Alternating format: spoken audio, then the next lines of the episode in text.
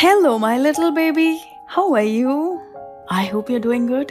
Are you ready for yet another good night story? Well, today I want to tell you a horror story. Why? Of course, because it's Halloween. And tonight's story is called The Cursed Doll.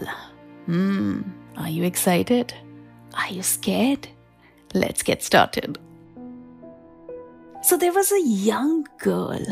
She was extremely fond of dolls and had a huge collection of a variety of dolls at home. She had so, so many dolls. Once, while she was browsing at a toy store, she found the most beautiful doll ever and she was keen to add it to her collection. Wow, what a beautiful doll! I have never seen such a doll in my life. I am surely going to add it to my toy collection. When she asked the store owner, she was told that the doll was cursed. She should not buy it.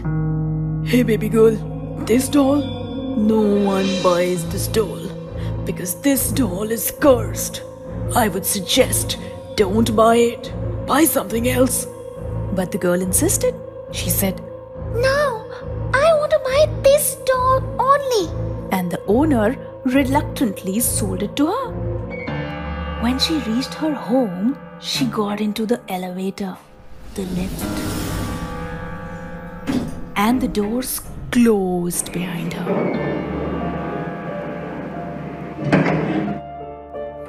The lift did not move, and the little girl began wondering if this was because of the cursed doll that she has got.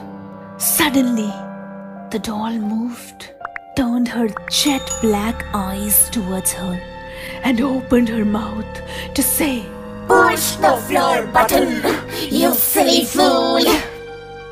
Oh no! That's all.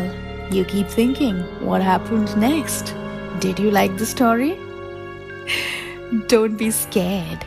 Just keep enjoying these stories. That's all for tonight on Good Night Stories with Simran. I will be back with yet another good night story. Till then, good night, my baby.